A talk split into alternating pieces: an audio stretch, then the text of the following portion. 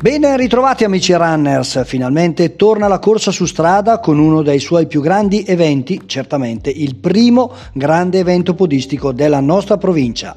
Domenica 9 maggio torna, dopo lo stop dello scorso anno, l'ottava edizione della Bossoni Alfa Marathon, con l'organizzazione del gruppo Croce Verde di Orzinuovi, del presidente Andrea Ferretti e del suo gruppo. Causa il perdurare dell'emergenza Covid, quest'anno viene proposta la sola gara competitiva sulla distanza della mezza maratona.